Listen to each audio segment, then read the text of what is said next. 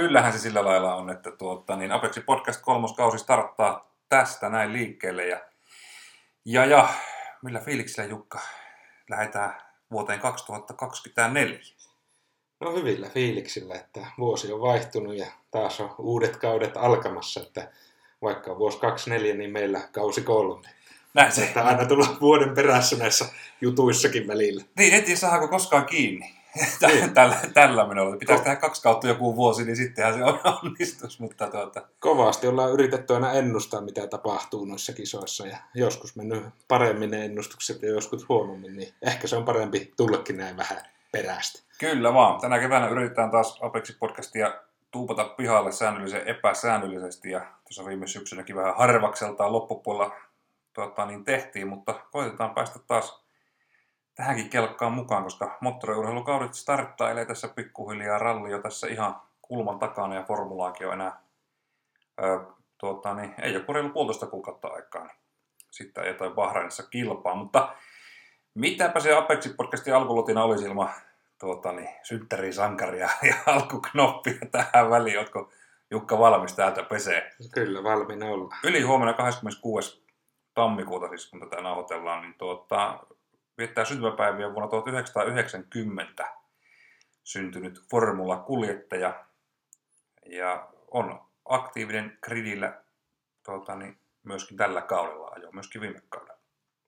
Jaha, Hirveästi enempää. ei ole, ei ole kovin monta 90 syntynyttä, niin ensimmäinen arvaus suuntaisi tuonne tuota, Amerikan mantereelle ja Sergio Checo Perez. Se on täysin oikea vastaus. Sekolle synttäri onnittelu tosiaan. Starttasi Formula 1 Sauberilta kaudelta 2011 ja, ja, ja sitten McLarenin Force India Racing Pointin kautta sitten Red Bullille ja jatkaa siellä myöskin kaudella 2024. 260 kilpailua, startannut 257 ja 6 GP-voittoa, 35 podiumia ja kolme paalua, 11 nopeinta kierrosta. Niin, se on, Tsekon tilasto. se on tuota, Tsekolla voittoja sama määrä kuin tuota, Verstappenin saldo heinä-elokuusta viime kaudella. niin kyllä, ja se taitaa olla paljon spottaksella, 10-11, mitä on niitä voittoja. Taitaa olla 10 voittoa ja 20 paalupaikkaa. No niin, että ei ole ihan saanut kapitalisoitua, mutta paremmin kuin Leclerc, mutta siis kuitenkin.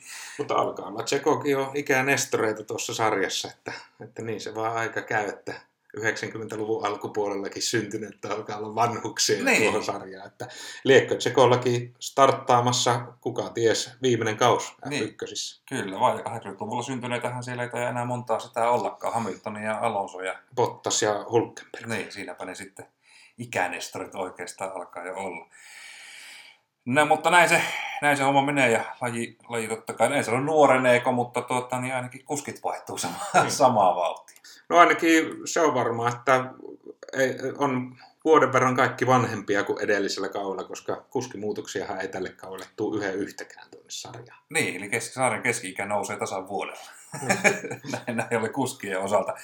Käydään tuota formula-ennakkoa sitten tulevissa jaksoissa ehkä vähän läpi, kun se on ajankohtaisempi, mutta käännetään ehkä katseita tuonne vielä tuonne kauteen 2023. Apexi Podcast löytyy Spotifysta, paina seuraa nappia. Tiedät milloin se seuraava jakso sitten Spotifyin tulee. Ja palautetta voi lähettää osoitteeseen apexipodcast.gmail.com ja Instagramista myöskin tili löytyy.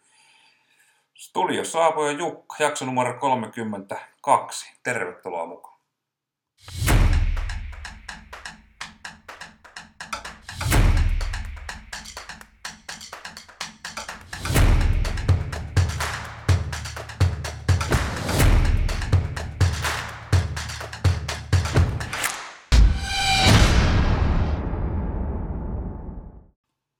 F1-kausi 2023 piti sisällään lopulta 22 osa kilpailua ja kauden tarinahan oli se, että Max Verstappen voitti lähes kaiken, mitä voitettavissa oli, mutta tuota niin, jos vähän tarkastellaan noita muitakin talleja kuin Red Bullia, lähdetäänkö kaivamaan peräpäätä niin sanotusti ensin.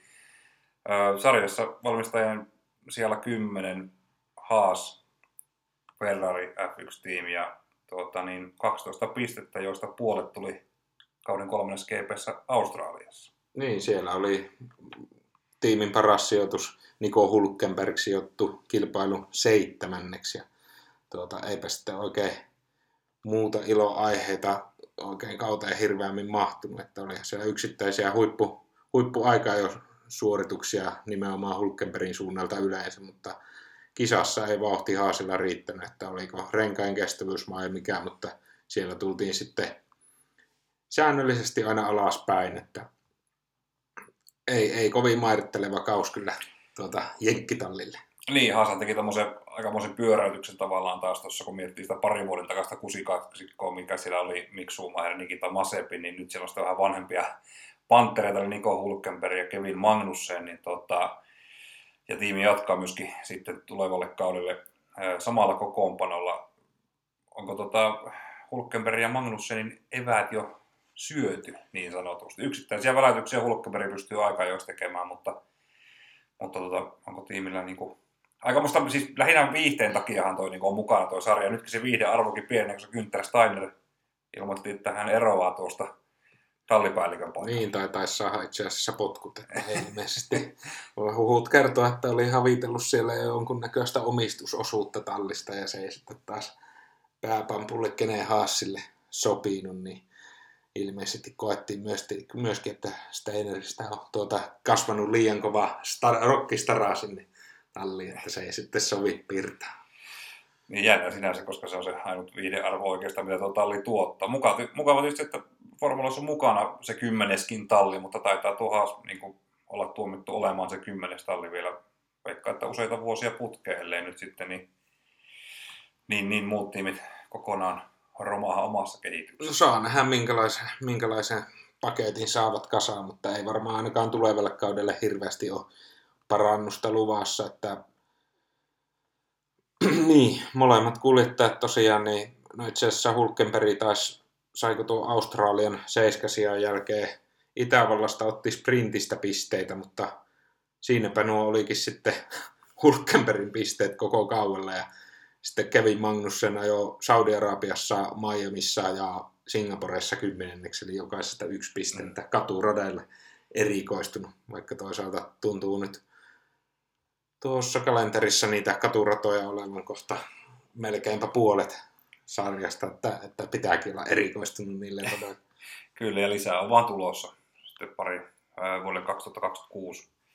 Sitten aikanaan, kun Madridinkin on tuota, ja, ja virallistettukin jo, että siellä myöskin katulla tai GP ajetaan. Se on sitten silloin aikana valmistajan siellä yhdeksän Alfa Romeo Ferrari ja Alfa Romeo lähti isoilla odotuksilla kauteen, koska se toissa kausi 22, niin siellähän Alfa oli alkukaudesta suorastaan erinomainen ja, ja niin kuin kepitti isompia talleja mennen tulee ja palatessa, mutta viime kausi oli kyllä aikamoinen pettymys. Pottaksella hyviä suorituksia Bahrainissa ja Katarissa, mutta muuten sitten yksittäisiä pistesijoja siellä.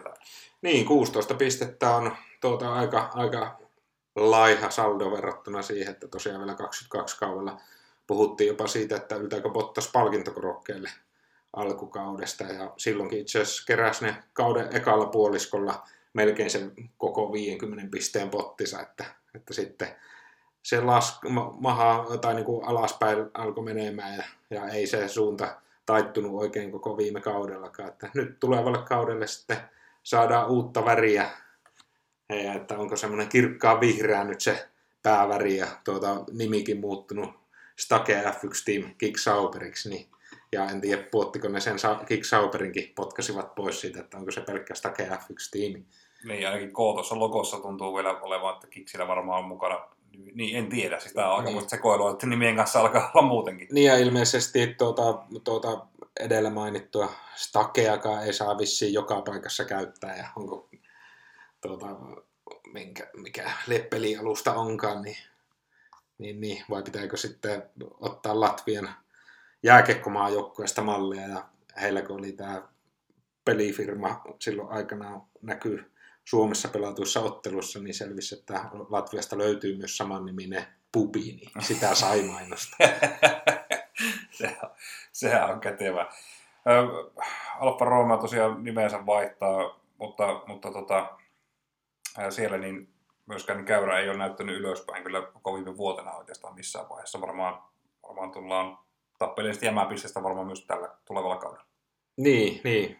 Ehkä meidän pitää nyt tuo Alfa Romeo jättää nyt tästä, tästä sitten maininnoista pois, että kun jatkossa se puhuttakoon sitten Sauberista vai Kikistä vai, vai Stakeesta, ihan, ihan miten vaan. Tästä onkin hyvä siirtyä sitten viime kaudella kahdeksanneksi sijoittuneeseen Alfa Tauriin, mikä sekin talli nyt on saanut uuden nimen Visa Cash App RP F1 Team. Niin, nimeltään Alfa Tauri Honda Red Bull Power Trains. Kyllä niin kuin, aikamoista taiteilua tämä on. Joo, tosiaan valmistajien siellä kahdeksas ja, ja, ja Alfa Tauri oli sitä mielenkiintoinen, mielenkiintoinen bändi, että siellähän useampi kuski kävi ajamassa. Ensimmäistä 18 GPstä saivat yhteensä 5 pistettä ja viimeiseen viiteen GPseen sitten niin 20 pistettä, mikä on kohtuullisen hyvin tuon tason tiimiltä. Ja sitä viime kauden alussa manaset tuolla paskapurkilla Alfa Tauri ei tule saamaan enää yhtään pistettä loppukaudesta, mutta kävikin, kävikin täysin toisinpäin, että viime, ihan siis kauden lopussa niin parantivat kuin sika juoksua ja parikin sijaa sitten nostivat tuota, tuossa valmistajien pisteeseen sitten omaa sijoitusta. Joo, Juki Tsunoda sai jonkun boostin siitä tuota, sen jälkeen, että kun ensin Liam Lawsonin kautta tuota Daniel Ricciardo ajoi sitten, tai ei, ei kun mitenkä päin se meni, että tuota, ensin Nick de Vries sai potkut ja sitten tuli Ricardo hetkeksi ajamaan, kunnes mursi ranteensa ja sitten Liam Lawson ajoi sen muutaman kisa ja hienosti ajokin ja sen jälkeen takaisin Ricardo puikkoihin ja se sai sitten japanilaisen Yuki Tsunodaan niin vähän lisää pontta ja tuota, oli, näytti kuitenkin, että on, on ilmeisesti tulevallakin kaudella se tallin ykköshevonen. Niin, voi olla näinkin. Toivotaan, että siis Jukissa siihen on, koska on ollut jo aika monta vuotta ajanut tuommoisen niin lupauksen manttelin alla tuolla, tuolla F1, mutta ei oikein ihan sille terävimpään kärkeen päässyt. Toki autokin tietysti rajoittaa sitä ajamista. Daniel Ricardo sanoi, sanoi Beyond the Grid podcastissa, että ihan suoraan, että hänen tavoite on päästä takaisin Red Bullin ykköstiimiin ajamaan. Ja, ja, ja kun sieltä Max Verstappen ja tuskin ollaan heti potkimassa pois, niin sen tietää, että että kenenkä pallia se Ricardo siellä sitten oikein, en sano, että kutittelee, mutta havittelee, että mikä, tota, mikä on Daniel Ricardon käytettävyys vielä F1 ja Alfa Taurilla. Äh, anteeksi tuolla Visa Skirty Birdie Sports F1 Team Cash Appilla. Niin, no tavoitteessa hänellä on se Red Bullille paluu ja siellä sitten uran päättäminen, mutta aika näyttää, miten tulee käymään. En tiedä. Todennäköisesti tämä Visa Cash App RB Team. Sehän on, en mä tiedä, onko ne nyt sitten ne Racing Bullsit vai mitkä ne on. Tuota, se, mistä se RB tulee niin tuohon. Niin, ilmeisesti. Vai Red Bullista suoraan, vai saako kai se jonkinlainen sponsori siellä on edelleen. Ja sieltä emoyhtiöltä se rahaa sinne todellisuudessa tulee. Alfa Taurihan myöskin oli vaatebrändi, mutta eihän semmoisella vaatebrändillä rahaa on niin oikeasti rahoittaa F1, F1-tallia. Niin, niin, no Red Bullin omistama vaatebrändi. Niin, niin, niin, niin nimenomaan, että sieltä emoyhtiöltä se rahavirta tulee, mutta mennäänkö seuraavaan seitsemäs valmistajan sarjassa Williams Mercedes 28 pistettä ja nosti profiiliaan kyllä viime kaudelle toissa kaudelta niin oikein niin kuin reilusti. Niin, kiitos Alex Alboni, että yhtä vaille kaikki pisteet oli hänen, hänen tuomiaan tuonne talliin, että hienosti ajokin viime kauden ja on nyt onnistunut tuota nostamaan osakkeita niin sanotusti, että on nyt kun tälle tulevalle kaudelle ei kuskimuutoksia nähdä yhtään, niin sitten onkin 25 vuodelle niin paikkoja auki enemmän ja on paljon auki myöskin tuolla huipputalleissa, että tällä hetkellä Alex Alboni näyttäisi olevan tuota semmoinen niin sanotusti kuskimarkkinoiden kuuma nimi, että on tyrkyllä useampaankin huipputalliin. Niin, kyllä varmaan Alex Albon ja Lando Norris on semmoiset nimet, jotka niinku tulee varmaan kiinnostamaan isoja talleja tulevaisuudessa hyvinkin paljon. Toki Noriksellakin pitkään tuo sopimus vielä on voimassa, mutta aika näyttää. Mm. Joka tapauksessa Williams, niin, niin, niin tällä menollahan homma toimii myöskin tulevalla kaudella hienosti. Toivotaan näin, että ei, ei tässä nyt varmaan kuitenkaan kenellekään mitään huonoakaan ennakkoa olla toivomaan, että, että hienoahan se olisi, että mahdollisimman moni, moni talli siellä tasaväkisesti taistelisi keskenään ja ja, ja parhaat sieltä sitten erottuisi kuskien puolesta mieluummin, mitä sitten vaan suoraan auto, auton kannalta pelattu pihalle. Kuuntena valmistajan sarjassa ainut Renault moottorilla ajava tiimi, eli Alpin Renault 120 pistettä, Pierre Gasly ja Esteban Ocon, eli koko ranskalainen talli.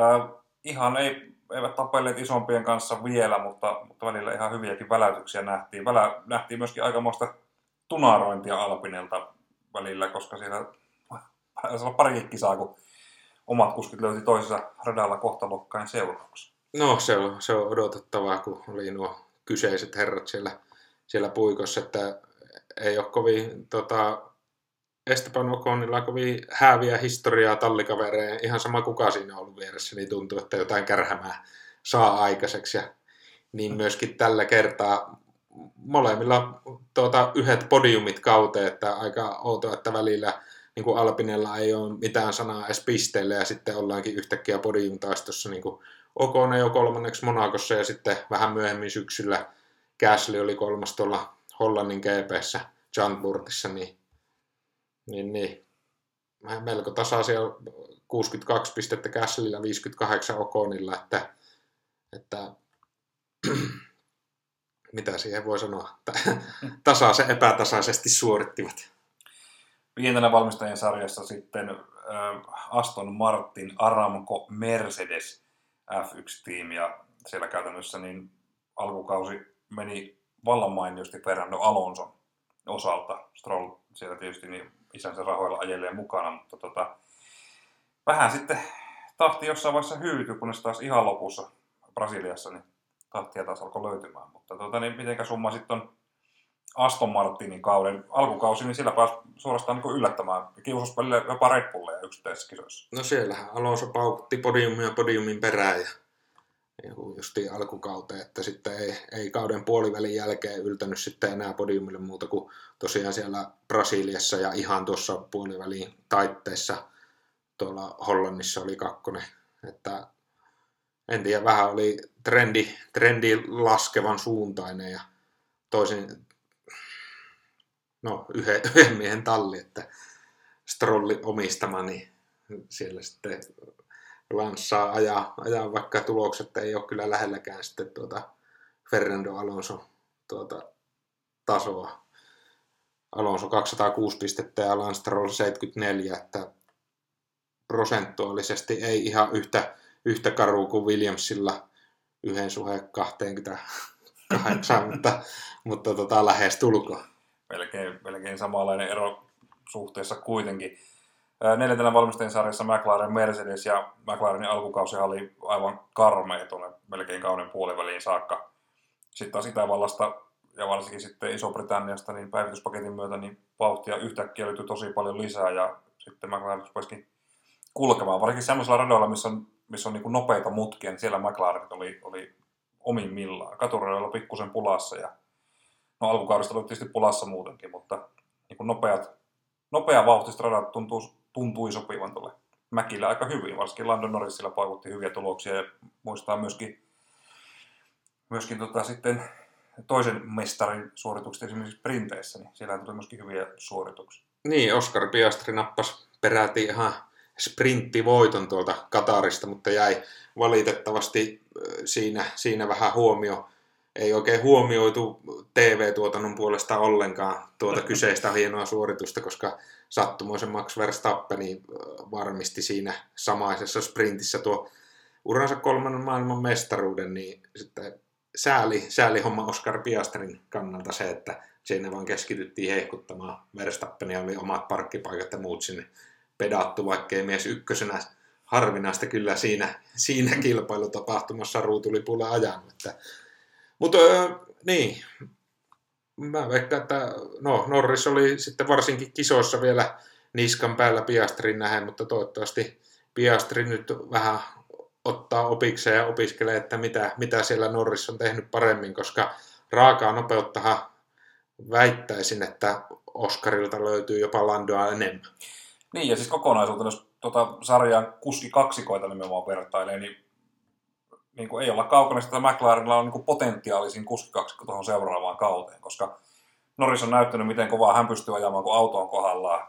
Ja sitten taas Oscar Piastri, niin ei ole vielä varmaan käyttänyt läheskään tai löytänyt sitä kaikkea potentiaalia, mitä hänestä löytyy, koska mies väläyttelee hyvin ja muutama ohikisa tulee, niin kuin toki tulokoskuskilla varmaan tuleekin, mutta siis niin ensi kausi, niin otan mielenkiinnolla, kuinka korkealla McLaren on. Kyllä, samaa mieltä. Kolmantena valmistajan sarjassa Ferrari 406 pistettä hävisi lopulta Mercedeselle kolmella pisteellä tuon valmistajien kakkossiaan, mutta tota, isoilla odotuksilla jälleen lähdettiin kauteen, mutta, mutta tota, perinteistä Ferraria muutamassa kisassa nähtiin ja eikä siellä kuskienkaan suoritukset aina sitten ihan, ihan priimaa ollut. Yleensä aika ajoissa onnistuttiin ihan hyvin, mutta sitten kisassa joutui pikkusen antautumaan. Toki pitää muistaa se, että, että Ferrari ainut tiimi, joka pystyy voiton ottamaan muu, muu tiimi siis kuin Red Bull, että ihan siis GPstä, Carlos Sainzin tuolla. Niin, Singaporessa Sainz onnistui tuon, tuon tempun tekemään ja, ja, ja muuten sitten, no loppukaudessa, tai niin kuin oli oikeastaan koko ajan pisteissä tallikaveria edeltä, mutta niin, edellä, mutta niin siinä vaan kävi, että Leclerc lopulta pisteissä ohi, ohi Sainzista täräytti. Miten tota Ferrarin johtaminen, Vasseur varmaan tuli jotain pientä rauhaa ja vakautta siihen, mutta, mutta edelleen niin Ferrari kärsii siitä, että se on italialainen tiimi, tiimi että, että tota, jos, tommonen, jos tämä saisi toivottavasti tuo tallipäällikkö nyt toisella kaudella saa niin tulosta aikaiseksi ja rauhoitettua sitä tiimiä, koska toi on aika tempoileva ollut ton, tota, niin, tiimin johtaminen ihan jopa yksittäisten GPT sisään. Niin, niin. No, ei siellä nyt kannata alkaa kansallisuutta vaihtamaan, että, että sehän tietysti tuo, tuo väriä, väriä sarjaa ja tota, no, en tiedä, vaikea sanoa, mitä, mitä siellä nyt pitäisi. Varmaan se kuitenkin Vasöri pitkässä juoksussa tulee olemaan hyvä, hyvä valinta tuonne talliin. Että jos, vaan, jos vaan siellä malttavat häntä, hänen antaa olla. Mm-hmm. Jaksavat katella ja kehittää. Toisena tosiaan sitten Mercedes 409 pistettä. Lewis Hamilton peittosi George Russellin lopulta aika reilustikin ja näytti, että mistä kannan kusee. No joo, Russellilta oli kyllä umpisurkea kaus, että hirveästi, hirveästi omia virheitä ja sitten jotenkin alkoi alko varmaan puristamaan, että en tiedä tuota, mitä kävi, että oliko, kun ensimmäisellä Mersukauella onnistui Hamiltonin päihittämään, niin kävikö vähän nuori kukko ylimieliseksi, että siinä sitten kävikin ihan toisinpäin, että ei, ei sitten enää pysynytkään tuota, samalla lailla Hamiltonin kyyvissä ja sitten kun, kun niissä kisoissa kun olisi pysynyt ja ollut jopa edellä, niin sitten ihan typeriä omia virheitä, niin ei voi kuin peiliin katsoa Russeli tuota viime kautta ja oli tosiaan loppupisteessä vasta sarjan kahdeksas. Hamiltoni kuitenkin kävi kauden jälkeen tuolla Pakussa tai missä Azerbaidsanissa ne piti Fiaton palkintokaalla, niin kävi pokkaamassa MM-sarjan kolmossiasta se jonkun pienen palkinnon sieltä. Että aika iso ero oli nyt sitten Mersu-kaksikolla keskenään, että nyt tulevalle kaudelle odotetaan Russellin tason nosta ja Hamiltonin pitävän sen tuota, tasonsa, mikä nyt ei sillä 22 kaudella oikein tuntunut olevan. Liekko, niin. Liekko oli silloin vähän motivaatio-ongelmia, kun huomasi kauden alussa että jo, että ei tule mestaruudesta taistelemaan. Ja auto oli sillä kaudella aika heikko mutta onneksi viime kaudella vähän sentään parani. Ja niin, no toisaalta 22 kyllä onnistuvat kisan voittamaan, mitä ei sitten viime vuonna pystyneet. niin. Kyllä, yksittäinen suoniveto. Oliko Brasiliassa Russelin voitto? Kyllä. Se, ehkä, ehkä se oli huono homma Mersun kannalta, että onnistuivat se voittamaan, kun sitten säilyttyvät se autosuunnittelufilosofia vielä 23 kaudelle. Mitä nyt on sitten lupailtu, että 24 on sitten täysi uusi auto ja en tiedä, lähteekö vähän McLarenin viitottamalle tielle, mikä taas on Red Bullin viitottamaa niin, jollain laillahan nämä trendit autoissa, varsinkin Airossa, kopioidaan toisista, jos niin kuin tavalla tai toisella, tai ainakin muutetaan siihen samaan suuntaan. Ja toivotaan todella, että tällä tulevalla kaudella Mersu sitten se vauhdin uudestaan löytää, koska Hamilton on niitä harvoja kuskeja, joka pystyy tosissaan niin kuin Verstappenia haastamaan, jos, jos autossa vaan kyytiä on. En, en tietysti sano, ettei muut, muut pystyisi, mutta tota, mikäli historiaa peilataan, niin sieltä se haastaja usein Verstappenille on tullut. Niin, ainakin siellä on nyt lupailtu, että mitä, mitä Hamilton on perään kuuluttanut, että, että pitäisi saada tuota, ajo, ajopaikkaa pikkusen taaemmassa, että mikä on esimerkiksi Red Bulliin verrattuna, niin Mersulla kuskit istunut hyvinkin eessä, että nyt sitä on saatu ilmeisesti nyt pienemmällä tai vaihelaatikon koko ajan muuta pientä siellä kehitetty, niin, niin, niin tulee, tulevalla kaudella tulee olemaan istuma-asento pikkusen eri paikassa. Valmistaja maailmanmestari Red Bull Racing Honda Red Bull Power Trains. Ja eikä vähiten Max Verstappenin ansiosta Verstappen oli todella ylivoimainen, minun mielestä liian ylivoimainen, koska tuo tuota, niin Hollannin kansallislaulu, jota en vielä pari vuotta sitten edes muistanut, miten se menee, se alkaa olla aika tuttua kauraa pikkuhiljaa, niin, niin tota, aivan siis ylivoimainen auto, ja ihmettelen, miksei, miksei niinku Peres kyennyt useammin haastamaan sitten, sitten Verstappenia tuossa, koska samanlaisella kalustolla ajetaan. Toki voihan se olla, että, että niin kuin pahat kielet on sanonut niin monta vuotta, että se Red Bullin auto suunnitellaan Verstappenin ajotyylille. Onko niissä sitten todellisuudessa eroa hirveästi? Ja tuntuu välillä toki, että Tsekolla ei pää pysy mukana, niin kuin vaikka muistaa kotikisan Meksikossa ekassa mutkassa ulos ja, ja, ja kauhean yrittämisen ja näyttämisen tarve koko loppukaudelle, eikä oikein onnistumisia meinannut kuitenkaan tulla. Että. Niin, tota, en nyt tiedä, että onko näin suoraan, että Verstappenin tuota,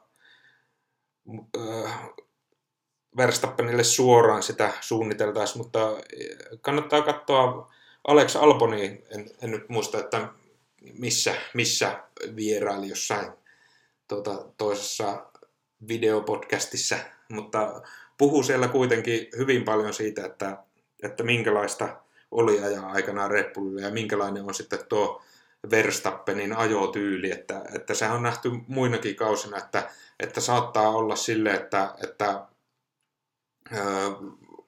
tallikaveri pysyy, kun tulee uusi auto, niin alkuusa saattaa näennäisesti pysyä Verstappenin kyydissä, mutta sitten se ero revähtää. Ja ilmeisesti se on vähän tätä, että, että se on niin tavallaan vaativa, että, että minkälaisen auton se Verstappeni haluaa. Ja Alboni teki siinä tämmöisen vertauksen, että, että jos olisit tämmöinen e-sports-pelaaja ja tuota, sulla on hiiri, hiiri kädessä ja sun pitää se herkkyys säätää, niin kuin Verstappeni vaatii koko ajan sitä herkemmäksi ja herkemmäksi. Ja lopulta se auto on semmoinen, että, että jos sulla on hiirkädessä, niin pienikin liike, niin se menee sieltä äärilaidasta toiseen.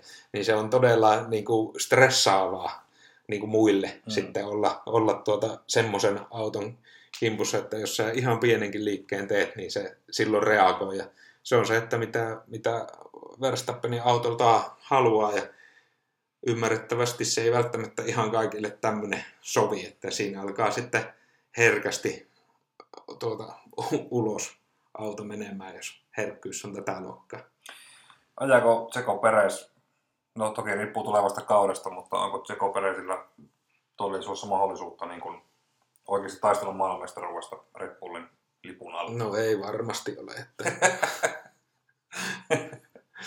kyllä, kyllä se on nähty, että jos viime kaudellakin 19 voittoa Max Verstappenille ja kaksi voittoa Tseko Pereisille ja ei tainnut noita kakkossijoikaan Pereisillä olla, kun lasketaanpas tuosta äkkiä 1, 2, 3, 4, mitä? Neljä kakkossia Pereisillä koko kauteen, niin ja kaksi voittoa, niin ei, ei, ei, ei kyllä niillä, niillä näytöillä riitä. Mutta kuitenkin MM-sarjan kakkonen peres kumminkin joka tapauksessa viime, viime kaudella, että sikäli niin kuin lainausmerkeissä sarjan toisiksi paras kuski, vaikka todellisuus mun mielestä on kyllä jotain ihan muuta. Niin, onnistuivat nyt kuitenkin ensimmäistä kertaa Red Bullin historiassa niin kuljettajien puolella tuo ykkös- ja kakkosia ottamaan. Että, että, että hienoa. No, siihen nähdään, että Verstappen olisi yksinäänkin tota, tuon valmistajien mestaruuden 166 pisteen erolla voittanut, niin ehkä se sitten oli vähimmäistavoite tai saavutus tuo Tsekolta olla sitten loppupisteessä kakkonen. Ja eihän se varmistunut kuin ihan vaan muutama kisa ennen loppua, pari kisaa ennen loppua vasta. Että siinä oli, Hamiltoni hylättiin tuolla USAssa, oli pohjalevy kulunut, mutta, ja Katarin keskeytti, että muutenhan oli ihan tasapäin taistossa vielä Peresin kanssa tuosta MM-sarjan kakkossijasta. Kyllä. Ja ensi kausi sitten puolitoista kuukautta, niin nähdään sitten, miten nuo uudet autot Red Bulli mukaan luettuna sitten kulkee. Niin, testithän alkaa jo tuota, sitten helmikuun puolella. Kyllä, juuri näin. Seuraavaksi voitaisiin vilkaista nopeasti, mitä näyttää tulevan kauden F1-kalenteri.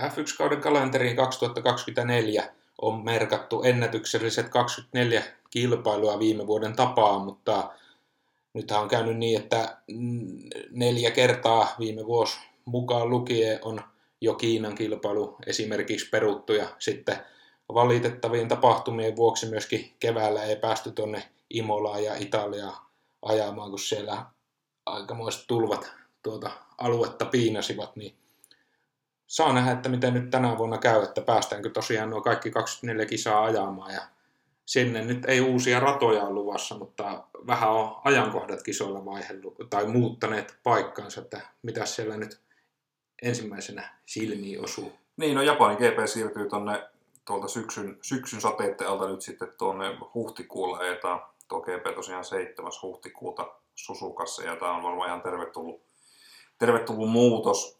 Ja samoin sitten niin Azerbaidsan vastaavasti sitten siirtyy tuonne syksyn puolelle, että en tiedä, Azerbaidsin sää voi olla, että se on ihan sama, että onko se toukokuussa vai, toukokuussa vai syyskuussa varmaan aika samanlaista ilmastoa siellä on tarjolla, uskoisin näin. Lisäksi F1-sarjana on, on tota, tehnyt, ää, tehnyt paljon fiksumman ratkaisun nyt niin logistisesti. Tästähän ainakin meikälle viime vuonna ränttäisi tästä, että minkä takia lennellään ees taas mantereiden väliä, niin nyt tässä on niin kuin, ää, no, ei, ei täydellinen tolkku, mutta vähän enemmän tolkkua tässä hommassa. Kausi tosiaan alkaa Bahrainissa toinen päivä maaliskuuta. Sieltä Jeddan kautta saa tuonne Australiaan ja sitten ajetaan nuo Japanin ja Kiinan GPt. Sitten on puikkaus Amerikan mantereelle Miami ja sitten palataan Eurooppaan. Pari kisaa sitten puikkaus Kanada ja taas Eurooppaan, mutta, mutta tota, logistisesti niin huomattavasti fiksumpi, fiksumpi setti, mitä, mitä niin kuin viime kaudella. Esimerkkinä se, että, että tota, Austinin GP Meksiko, Sao Paulo ja Las Vegas, niin ajetaan, ajetaan tuota, täällä on peräkkäiset kilpailut, niin tämä niin kuin on globaalisti fiksumpi ratkaisu minun mielestä. Niin, kyllä. Ja erikoinen huomiohan tuossa nyt tuota kalenteria kun katsoo, niin peräti kolme kilpailua ajetaan lauantaina. Nimittäin kausi alkaa Bahrainissa tosiaan toinen päivä maaliskuuta ja sehän on kalenteria kun katsoo, niin lauantai-päivä. Ja myöskin sitä seuraava viikolla Saudi-Arabia myöskin 9. päivä maaliskuuta lauantai. Niin, niin äh, nämähän ilmeisesti johtuu tuota siitä, että nyt kunnioitetaan tuolla Lähi-idässä alkavaa Ramadania, että mikä alkaa ilmeisesti 10. päivä sitten 10. päivä maaliskuuta ja tuota, sen vuoksi tuo Saudi-Arabia on sitten jo lauantaina ja sitten Bahrainin kisakin on ilmeisesti siirretty, että olisi sitten aikaa siirtyä tuonne Saudi-Arabiaan. Niin, sama. Se periaatteessa on, että kumpana, kumpana päivänä nuo, nuo niin suuren yleisön kannalta kuitenkin ajetaan, että ei kai sillä sinänsä merkitystä on ja fiksua varmaan ottaa huomioon paikalliset tuota, myöskin kulttuurilliset olosuhteet. Öö, viisi sprinttikilpailua, josta ensimmäinen ajetaan Kiinassa, öö, Shanghai radalla, sitten Miami, Itävalta, Austin, Sao Paulo ja sitten Katarin GP. Näissä ajetaan myöskin sprintit. Eli viisi sprinttiä. Vähän yllätyy, että minkä takia esimerkiksi Kiinassa ajetaan sprinttiä, mutta, mutta tota, koska olisi ollut mukavampi ehkä se nähdä jollain Euroopan radalla. Mutta tota, niin, näin tällä kertaa, eikä siinä mitään. Sama määrä pistetä jaossa sprinteissä mitä viime kaudella. Niin, eli kahdeksalle parhaalle. Juurikin näin.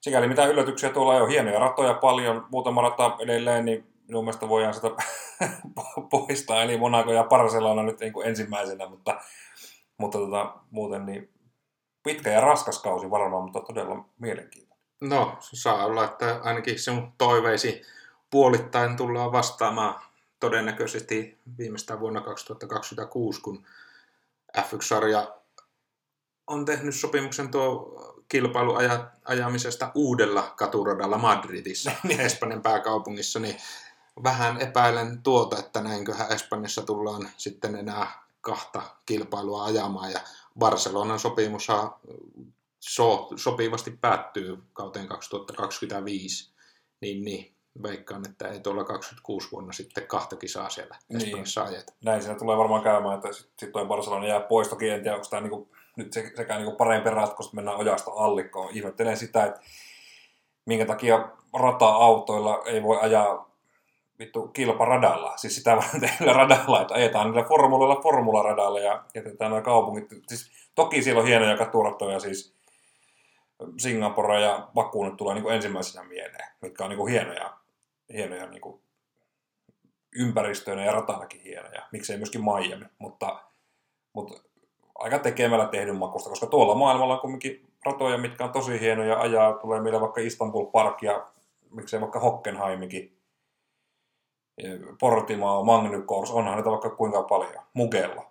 Niin miksei näillä ajeta? Että, no, se... et, miksi, miksi näitä pitää niin kuin viedä kaupunkien keskustoja ja aiheuttaa ihmisille, jotka ei ole kiinnostusta formuloista, niin pahaa mieltä, kun ei pääse, ei pääse sukuloimaan sunnuntaille, kun tiet on pois. No, mutta tuota, eihän se Madridi ihan nyt tuohonkin sun kritiikkiin tuota, vastaus, että no. rataa rakennetaan lentokentän läheisyyteen, että ei sinne keskustaan. No hyvä, hyvä näin sitten kuitenkin. Että onneksi kuuntelevat meikäläisen mielipiteen tuolla. Ja itse asiassa tuo, mikä, mikä oli F1-sarjan ilmoitus, että miksi on näin, että se on siinä lentokentän, niin koska sinne on kulkuyhteydet, niin tämä palvelee heidän tätä tuota, hiilineutraalitavoitetta, että sinne saavutaan sitten julkisilla välineillä kaupungin keskustasta. No joo, voihan sitä tietysti tälleenkin, tälleenkin tietysti pestä käsiä, miksi ei. Mutta siis kaiken kaikkiaan nyt tuo ens, ensi kausi, niin tuleva kausi näyttää, näyttää hieno. Pitkä kausi, 24 kilpailua, rankka varmasti kuskeille, mutta ennen kaikkea myöskin niin kuin logistisesti myöskin mekaanikoille ja muille, muille huoltomiehille ja koko tiimille. Mutta, mutta, mutta katsojahan tietysti tässä katsojahan herkuttelee oikein todenteon. Niin, että e- ei ainakaan uutta opeteltavaa, että kun nyt tuossa F1 23 pelissä otat Katarin haltuun, niin 24 on sitten kaikki radat tuttuja. Kyllä, näin siitä. Se on, se on kyllä hyvä puoli tässä. Onko meillä kalenterista muuta sanottavaa vai, vai tuota, niin jatketaanko formuloista sitten tulevissa jaksoissa ja hypätään sitten tuonne VRCn maailmaan? No ihan nopeasti voit vielä tästä ilmoittaa, että missä GPssä Valtteri Bottas nappaa kauden parhaan tuloksensa. Jaa, nyt pitää miettiä vähän tuota autoakin, jos mietitään tuota traditioa, mitä tuolla Sauberilla tässä viime kausina on ollut, niin kovat on ollut nopeudet. Vastaan yllätysvetona, että Bottas ajaa Monsassa sijalle seitsemän. No niin, ja se on kauan paras vai? Kyllä. Yllättääkö Kiinan suu kotikisassa ja Stake F1-tiimi Kick Sauberin potkaisee podiumille. Kyllä ei. Joe, Joe tulee tulevalla kaudella myöskin olemaan Bottaksen takana pisteissä. No niin, näin me uskomme.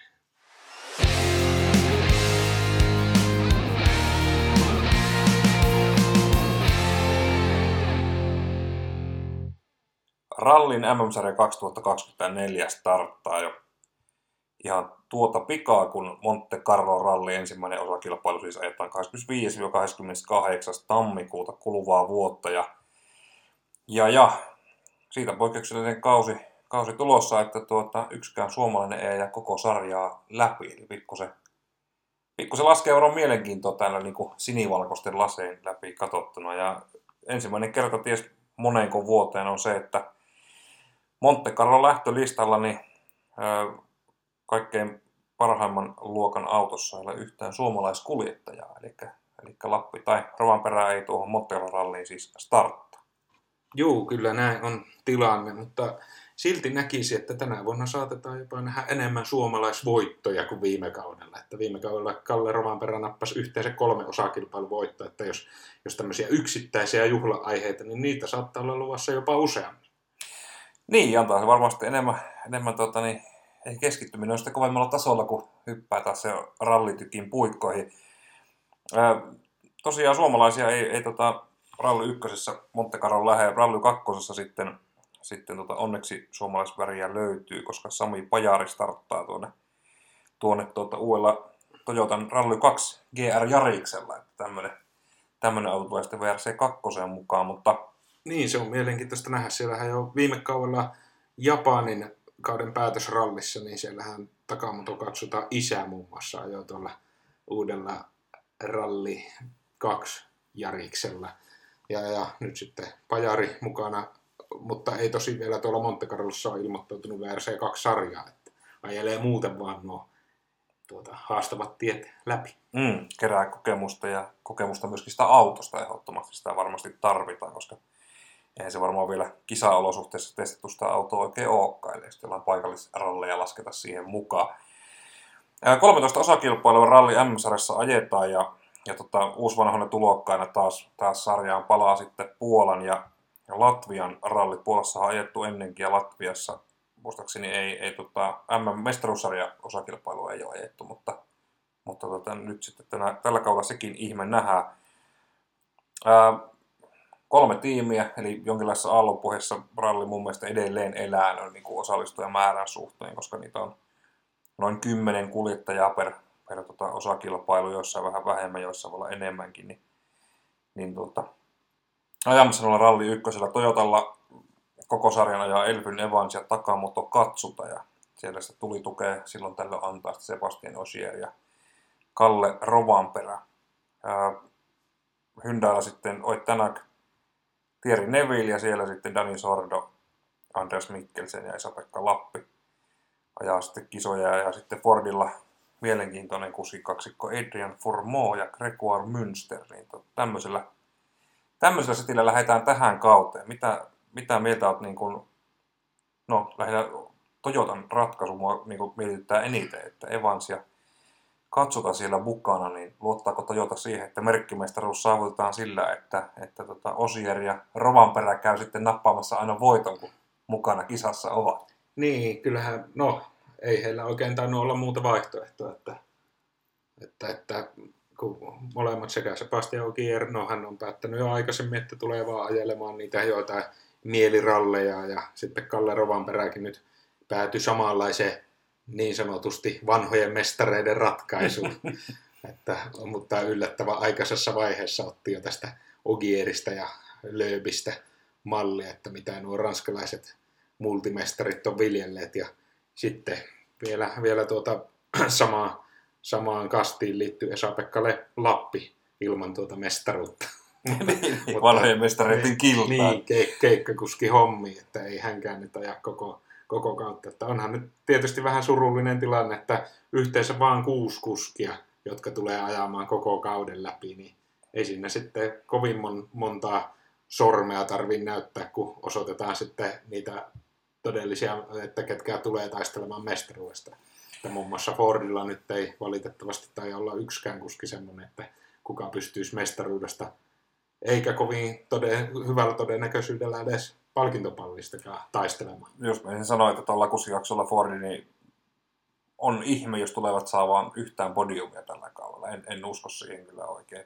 Korkeintaan silloin, jos kärkikuskeille sattuu, käy kovaa katoa, että semmoisia voisi olla mahdollista sitten uudessa, uusissa ralleissa, niin kuin Latviassa ja sitten semmoisissa, missä olosuhteet voi olla aika radikaaleja, niin kuin vaikka sapariralli. Niin, niin ja to, pelkät pätkäpohjatkin tulee olemaan tiukassa. On kovan takana. joo. Furmo voi yllättää ihan niin kuin jollain yksittäisellä, mutta esimerkiksi Münsteri en kyllä usko ajaa yhden yhtäkään pätkäpohjaa. Niin, no siis Münsterillä ei vauhti vaan riitä ja Furmolla taas auto ei pysy tiellä. Vauhtiahan on, mutta kun se auto ei vaan pysy, se toissa kaudella se nähtiin, kun Furmo oli, oli silloinkin tota, VRC Pumaratissa, niin, niin tota, keskeytyksiä oli enemmän kuin maalintuloja, niin se kertoo jotain siitä, että, että tota, minkälainen kapasiteetti siellä on. Hyndällä sitten koko sarjan ajaa Oittanak ja Thierry Neville ää, ja tosiaan Sordo, Mikkelsen ja, ja Lappi siellä sitten keikkakuskeja. Väitän, että maailmanmestari tulee tällä kaudella Hyundai leiristä. Allekirjoitatko tämä väitti? Kyllä se voi hyvin pitää paikkansa ja veikka, että lähelle, tähän lähelle osuu, että kyllä näkisin silti, että tänään on paljon onneville ja vahvempi ja tuota, nyt on hänelläkin taas tullut pari vuotta lisää siitä ikää, että kun vai reilu vuosi siitä, kun viimeksi ovet paukkuja hyndältä lähti, että siellä kesken sopimuskauden lähti yhden vuoden Fordilla ajamaan ja huomasi, että no ei se, ei se ollut sielläkään mm. niin herkku, että siellä tota, tänään kyllä loppuu nuo automerkit kesken, jos ei nöyry johonkin palaamaan aina. Niin, kolme tallia kun siellä on ja näissä kun vuorotellen tänäänkin ajelee, niin siinä, siinä pitää kuitenkin yrittää suhteet jollain lailla pitää, pitää kunnossa. Ja Forille hän ei, hän ei tosiaan halua, ei halunnut sillä jatkaa, koska auton luotettavuus oli, oli aika heikkoa niin kuin viime kaudella ja miksei toissakin kaudella niin nähtiin. Ää, olen samaa mieltä, Oittanak on, on tota, niin, maailman nopein sora-kuski niin kuin yhdessä Kalle Ruvanperän kanssa aika tasapäin. Väitän, että tänäkin on, on varsinkin nyt kun Kalle ei koko sarjaa ajan, niin, niin tänäkin on myöskin maailmanmaisteri. Olen samaa mieltä siitä asiasta, mutta, mutta se, että onko toinen sitten Evans vai Neville, niin se jää sitten nähdä. Toivoisin toki, että Elvin Evan voittaisi mestaroille, mutta valitettavasti niin ei, ei, tota, ei taida ihan vauhti tänäkin, tänäkin kyytiin riittää. Niin, Evansilla ja Nevillellä tuota, taitaa olla, jos yhteen lasketaan, niin noita MM-sarjan hopea- ja pronssitiloja aika lailla jo kohta ennätysmäärät, että, että ja uskon, että tänä vuonna siihen saldoon lisätään taas yhdet hopea- ja pronssimitalit lisää. Että varmaankin tuossa tulee olemaan se kärkitrio. Takamuuton katsotaan harjoittele varmaan lastetaan vähän lisää paineita nyt sitten, koska mies ajaa koko sarjan niin kuin toisena, toisena kuskina Toyotalta, niin, niin tota, mitä voidaan takamutolta odottaa, jos peilataan tuota, niin Japanin rallin jälkeen tilannetta sitten marraskuussa, niin, niin millä siellä takamuto katsota mahtaa M-pisteissä olla? Riittääkö, riittääkö tota neljänsäkin? No ei varmaan, kyllä mä luulen, että, että sieltä kuitenkin nämä taitaa Kalle Rovanperä ja Sebastian Ogieri kuitenkin pystyä kiilaamaan jo siihen, jollei top kolmosen, niin varmaan jo neljäntenä nähdään jompikumpi heistä loppupisteissä.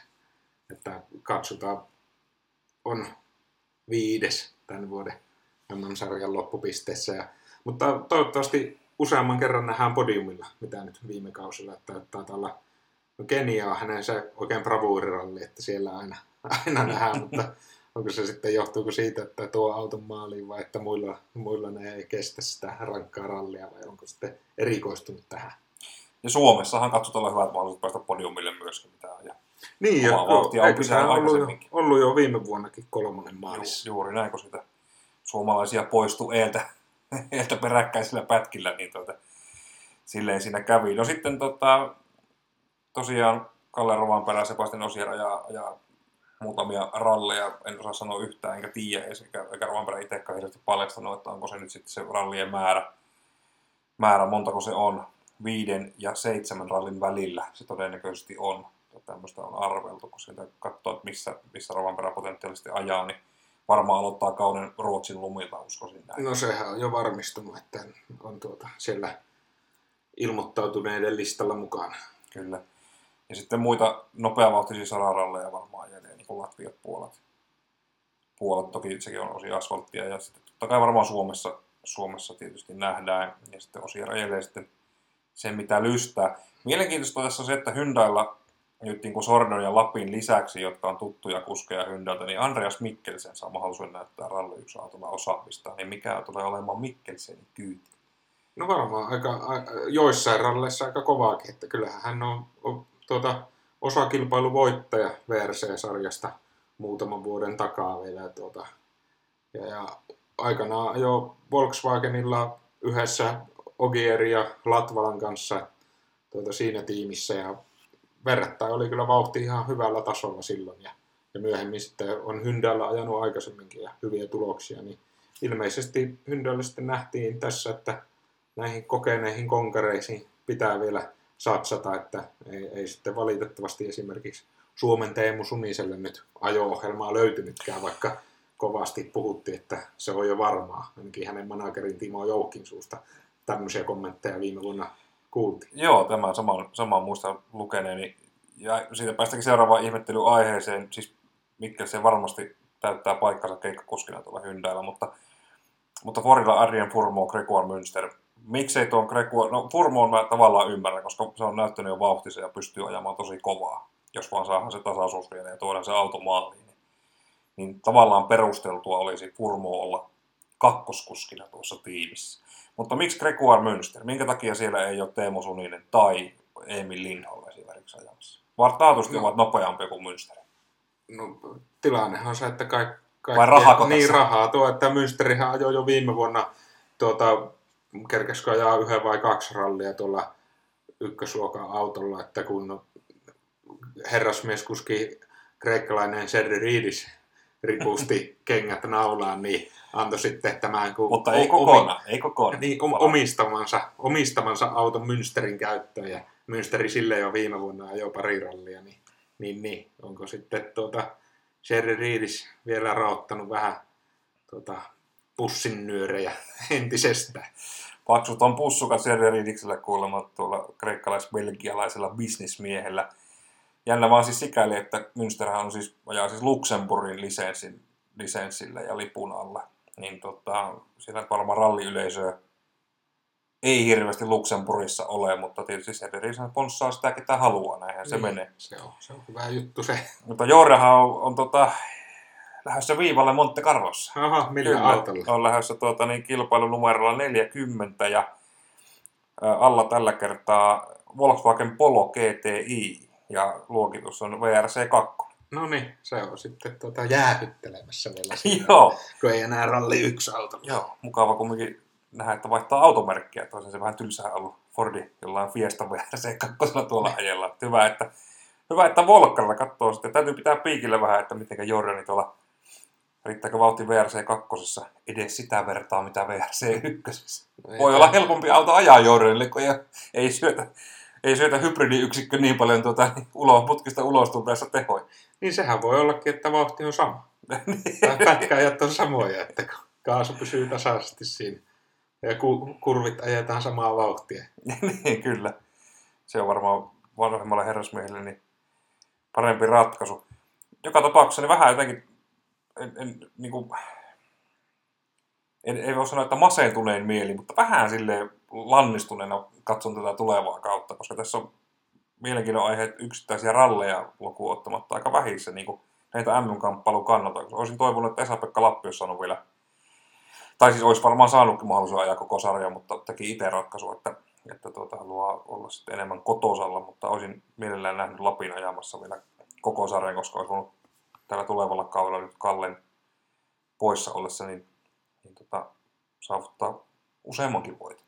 Niin, niin, harmittavasti viime kauden loppupuoli oli sitten aika mollivoittoinen Esapekan osalta, että, että, että en tiedä vaikuttiko se sitten siihen, että oliko kovin odotuksin sinne Hyndälle siirtyi täyden kauden ohjelma pariin ja varmaan odotti itsekin vähän parempia suorituksia ja vähemmän virheitä, niin oliko tuo sitten, että tavallaan saa ne paineet pois harteiltaan, kun ei tarvi ajatellakaan sitä mestaruustaistelua. Niin, kyllä, voi olla, voi olla toki näinkin päin. Ö, mutta Monte Carlo ralli tosiaan tulevana viikonloppuna ajetaan ja, ja tuota, niin siellä useampi autokunta mukana on 70 autokuntaa, mutta tuota, suomalaisväriä toki varsin vähän sitten siellä. Carlo rallissa ajetaan 17 erikoiskoetta jakantuen sille, että, että tuota, niin, torstaina 46, perjantaina 105, lauantaina 120 ja sunnuntaina 52 EK-kilometriä, yhteensä 324 EK-kilometriä. Legendaarinen ralli, ralli ja tota, sitten prinssi Alberttihan siellä sitten podiummiehet, podiummiehet pallilla palkitsee, palkitsee sitten sunnuntaina. Mutta VRSssä pisteiden laskusysteemi muuttuu nyt radikaalisti. Onko sulla tietoa tästä tarkemmin? Mä No, pieni, nopea jutu sitä luin ja olin suorastaan pöydästä. No se on, se on aika sekaava nyt äkki, äkkivilkaisulta ja sunnuntain, sunnuntai nyt korostuu jatkossa, että itse asiassa se, se on nyt tuota, lauantain jälkeen aletaan jakamaan ehdollisia pisteitä kymmenelle parhaalle. Ja silloin lauantain jälkeen, kuka olisi kärjessä, niin hän saisi 18 ja siitä sitten se lähtee alaspäin menemään, oliko ka- kakkoselle 15 ja sitä rataa, että kymmenes sitten saa yhden pisteen. Mutta nämä pisteet on sitten ehdollisia, koska se vaatii, että saat nuo lauantain pisteet, niin sunnuntainakin pitää ajaa vähintään maaliin asti. Mutta sunnuntaille on nyt sitten luvassa öö, seitsemälle parhaalle vielä lisää pisteitä, että sunnuntaina mitataan erikseen tavallaan näiltä sunnuntai-ekoilta ajat. Ja sunnuntain nopein saa seitsemän pistettä. Plus sitten vielä siitä viimeiseltä sunnuntain Power Stage-pätkältä on mahdollista saada viisi lisäpistettä. Eli periaatteessa niin kuin sunnuntaina olemalla nopein voit saada 12 pistettä. Ja lauantailta 18 pistettä. Niin, eli 30 on maksimi, jos saat ihan niin kuin kaikki, oot koko ajan nopein. Mutta periaatteessa mahdollista on myös se, että koska rallin voittaja on edelleen se, kuka on ajanut siitä, mistä nyt ralli ikinä yleensä se torstaina jollain yleisö, yleisö EKlla alkaa tai viimeistään perjantaina, niin rallin voittaa se, joka ajaa nämä kaikki pätkät kaikista nopeiten. Niin, eli yhteisaika ratkaisee niin kuin Niin. Mutta tämä ei välttämättä, joka sen tavallaan rallin voittaa, niin ei nyt välttämättä tule saamaan edes eniten pisteitä rallista. Eli käytännössä tämä uusi pistelaskusysteemi mahdollistaa sen, että voitat rallin, mutta et saa kuitenkaan eniten pisteitä rallista. Mitä tämä tarkoittaa nyt sitten yksittäisten rallien kannalta ja niiden päivien kannalta? Nyt, nyt jos ymmärsin tuon oikein, niin, niin eniten pisteitä on jaossa lauantaina. Joka tarkoittaa sitä, että perjantaina pedataan ajopaikat sille lauantaina. Tullaanko me näkemään ankaraa taktikointia nyt sitten perjantaina? Sinne, sinnehän lähdetään M-pistejärjestyksessä ja Monte Carlo sinne lähdetään siinä järjestyksessä, mikä mihin viime kausi periaatteessa päättyi. Niin tuota, jos mietitään jotain sorarallia, jossa, jossa niin kuin aura-auton rooli korostuu, nyt tulee nyt mieleen ensimmäisenä vaikka niin kuin Portugali tai, tai vaikka miksei Suomikin, niin, niin tota, mitä ihmettä? Tai siis, se- siis se- ne jaetaan sen lauantain tilanteen mukaisesti. Eli kyllä siihen se perjantaikin lasketaan mukaan. Ah, no niin. Eli kuka on lauantain jälkeen kärjessä, niin saa sen 18 pistettä, jos ajaa sunnuntaina maaliin. Mutta jos kävisi niin, että, että vaikka herra Oit Tänäk olisi johtanut lauantaina tuota ö, rallia ja sitten sunnuntai aamu ensimmäisellä rikkoo, tai siis auto hajoaa keskellä tietä olevaan kiveen, niin sitten ei saa, ei saa niitä lauantain pisteitäkään. Ja vaan sitten ne sitten, kuka oli lauantaina kakkosena, niin nousee siitä pykälä ylöspäin ja niin edespäin. Eli nämä on ehdollisia pisteitä. Mitä tällä, niin kuin, mitä tällä uudistuksella niin kuin, tavoitellaan? Koska mä en ymmärrä ihan tätä, tätä niin kuin, kokonaan. että Tässä on varmaan joku suurempi viisaus taustalla tai sitten Fian ääretön tyhmyys. Yritetäänkö tällä tuoda niin kuin, lisää mielenkiintoa sille sunnuntaipäivälle? Vai, vai niin kuin, mikä, mikä tässä on niin kuin, pointti? Mik, miksei, vai, vai johtuuko tämä siitä, että perinteisesti neljän EK on sunnuntait ollut sitä, että kolme pätkää säästellään renkaita ja sitten ajetaan power stage täysiä. Niin, varmaan, varmaan sitä nyt sitten, että, että onhan tuo aika rajua nytkin, kun äsken puhuit tuosta Monte Carlonkin kilometrimääristä, niin oliko 55 kilometriä sunnuntaille. Ja Joo. siellä on kuitenkin nyt sitten 12 pistettä jaossa. niin, niin, kyllä. Että, että, ja tavallaan, että ehkä siinä haetaan sitä, että sunnuntainakin ajettaisiin kilpaa muuta kuin se pelkkä power stage. Niin, no tässä on edelleen ollut mun mielestä paras ratkaisu se, että ennen Power Stagea niin lyhyt huolto, siis joku perus 15 minuuttia ja uudet renkaat. Niin, Niin. Sillähän, sillähän tästä niin kuin olisi päästy. Ilmoitetaan sairasta se. Mä väitän, että tämä tulee olemaan yhden kauan kokeilu. Tämä ei tule olemaan enää seuraavalla kaudella. Onhan tuo ainakin aika sekaavaa, sekaavaa tuo, että ei sitä helposti pääse perille ja myöskin sitten ei voi oikein uutisoida. Tavallaan kun sä et edes tiedä, että jos nyt sattuu vaikka, että sunnuntaina sieltä keskeyttää, ja mitä tulee varmasti olemaan, Mm. Että ei, ei kaikki lauantaina kympinsäkissä olleet, aika harvassa ajaa kuitenkaan sunnuntaina välttämättä maaliin asti, niin sittenhän sieltä välistä tippuu, että saattaa sä voit olla ollutkin lauantain jälkeen kahdeksantena rallissa ja siitä sunnuntaina tippuu neljä pois, niin sä kuitenkin saat lauantailta sitten sen neljä pykälää ylemmät pisteet. Niin, kyllä. Niin edespäin. Ja sitten sit vielä se, sekin vielä, että siis sit kun tulee niin kuin, niin kuin monessa rallissa on käynyt, käynyt että joudutaan peruuttamaan erikoiskokeita. Suomessakin on käynyt Mm. tämmöinen Lankamaan peruuttu muun muassa kerran toissa vuonna muistaakseni. Niin, niin jos se sattuu sunnuntaille, että se pätkä peruutetaan, niin silloinhan tavallaan sillä, sillä se, se merkitys vaan pienenee tavallaan sillä sunnuntain ajamisella.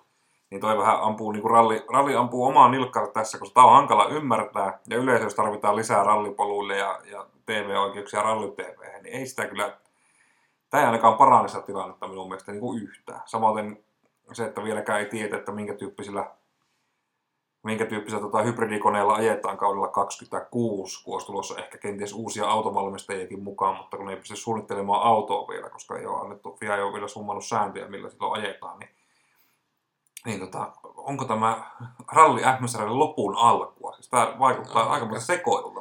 Kyllä on aikamoista sekoilua, että siellä pian kohta käy niin, että joku muu alkaa järjestämään jotain parempaa sarjaa. Niin, sehän tässä on niinku, niin, ja en tiedä, olisiko se tervetullutta, mutta jotain aika, niinku, u- minusta aika ummehtunut meininki piste, pistemuutoksesta huolimatta, niin aika ummehtunut meininkihän tässä rallissa kuitenkin edelleen on, huolimatta noista hybridikoneista ja muista, niin, niin tota, ei, se, ei, ei tämä ei ole ehkä se suuntaus, mitä tämä pisteenlaskusysteemi, se suuntaus, millä mielenkiintoa lisää tuoda ralliin, mutta voi olla väärässä. Niin, no nähtäväksi jää, että miten, miten käy, mutta ei se ainakaan helppo, helppo ole ensi kuulemalla ymmärtää, eikä varmaan sitten sisäistä. Niin. Ja yleisölle varmaan vielä, satunnaiselle katsojalle varmaan vielä hankalampi. No, mutta siinähän se tuli pureskeltua vähän rallinkin tulevaa kautta. Pidetään myöskin totta kai ralli, ralli tuota, mukana Apexi podcastissa F1 ohella ja formulaa tosiaan käsitellään sitten kenties sitten seuraavassa jaksossa jo vähän tarkemmin ja silloin varmaan tiedetään, jotta miltä nuo tulevan kauden kilpurit sitten formulassa näyttää. Niin, niitä alkaa nyt sitten helmikuun alusta tallit julkaisemaan uusia ajokkeja, että saa nähdä, viime vuosien trendihan on lähinnä ollut se, että värityksiä siellä on enemmäkseen vai julkistettu, jos niitäkään, että, että ne varsinaiset tekniset oivallukset jätetty sitten viime hetkeen asti koitettu piilotella. Mutta olisiko tähän loppuun sitten vielä perinteinen, kuitenkin meillähän voidaan veikata Monte Carlo rallin tuloksia, että kuka siellä voittaa, tai top kolmonen, että ei siinä kuskeakaan paljon enemmäksi kohta ole Ne. veikattavaa. Top kolmonen veikataan, niin ei muuta kuin antaa mennä. Sä voit aloittaa. No Sebastian Okierhan tavoittelee historiallista kymmenettä Monte Carlo MM ralli, tai itse Monte Carlo rallin voitto, että yksi hänellä on EM-sarjan osakilpailuvoitto siellä tilastossa ja loput on sitten ollut maailmanmestaruuskilpailu, mutta kyllä siinä niin käy, että, että ei tule Okierille tänä vuonna sitä kymmenettä. Oho, aika kova. Oit Tänäk tekee tämmöiset suuren mestarinmaisen paluun, että suoraan Hyndään puikkoihin ja voittaa koko rallin, että Hyndäällä on paluukilpailussa ja siitä ottaa heti kiinnityksen tä- tämän vuoden mestaruuteen. Kakkoseksi sitten Ogier ja kolmoseksi Elfyn Evans. Aika lailla samat, samat sedät top kolmosessa, kolmosessa olisi mulla, mulla ollut, mutta vastaan sitten, että Osier tulee ottamaan sen 10 Monte Carlo voiton nimenomaan tulevana viikonloppuna. Toinen Elfyn Evans, kolmas Oittana. Tämmöisellä, tämmöisellä lähden liikkeelle. Toyota on edelleen se, se auto, mikä muuten pitää voittaa ja, ja tänäkin kuitenkin vuoden tauon jälkeen uudestaan pitää vähän Hyundain tekniikkaa opetella, niin se voi olla aluksi vähän hankala, niin kuin se oli Esa-Pekka Lapillakin viime kauden muontessa. Niin, miten käy nyt sitten, äh, ei mainittu kumpaakaan, sitten kahta muuta Hyundai-kuskia, Thierry Neville ja Andreas Mikkelsen. Niin, tuota, Mikkelseni saattaa olla, mä veikkaan, että tässä muuten Mikkelseni on tämä uuden pistelaskusysteemin ensimmäinen uhri. No. Että, että, että, hän tulee olemaan hyvissä asemissa lauantaina, mutta jotain, jotain käy. että, Joo. että, että ei, ei sitten kuitenkaan tuu keräämään Hyndäille hirveästi pojoja tästä rallista, vaikka väläyttelee nopeutta. Voi hyvinkin käydä näin. Väitän, että Neville on heti neljäs ja Mikkelsen on sitten, tota, jos Furmo pysyy tiellä, niin on siinä Fordien välissä tota, niin kuudes. Furmo saattaa olla sunnuntaina, napata. Niin, se oli- voi se kova, keskeyttää kyllä. taktisesti jo Niin. perjantaina tai lauantaina. tai torstaina. Joo, eli, eli tuota, niin, Tänään Okier Evans oli mulle ja sulla. mulla oli Ogier Evans tällä No niin. tuommoisella järjestyksellä käytännössä toisinpäin. Melkein toisinpäin. Hyvä, olisiko siinä kauden ensimmäinen Apexi podcastin jakso. Mukava, että jaksoit tänne asti kuunnella ja palataan keväämällä asiaan. Moi moi!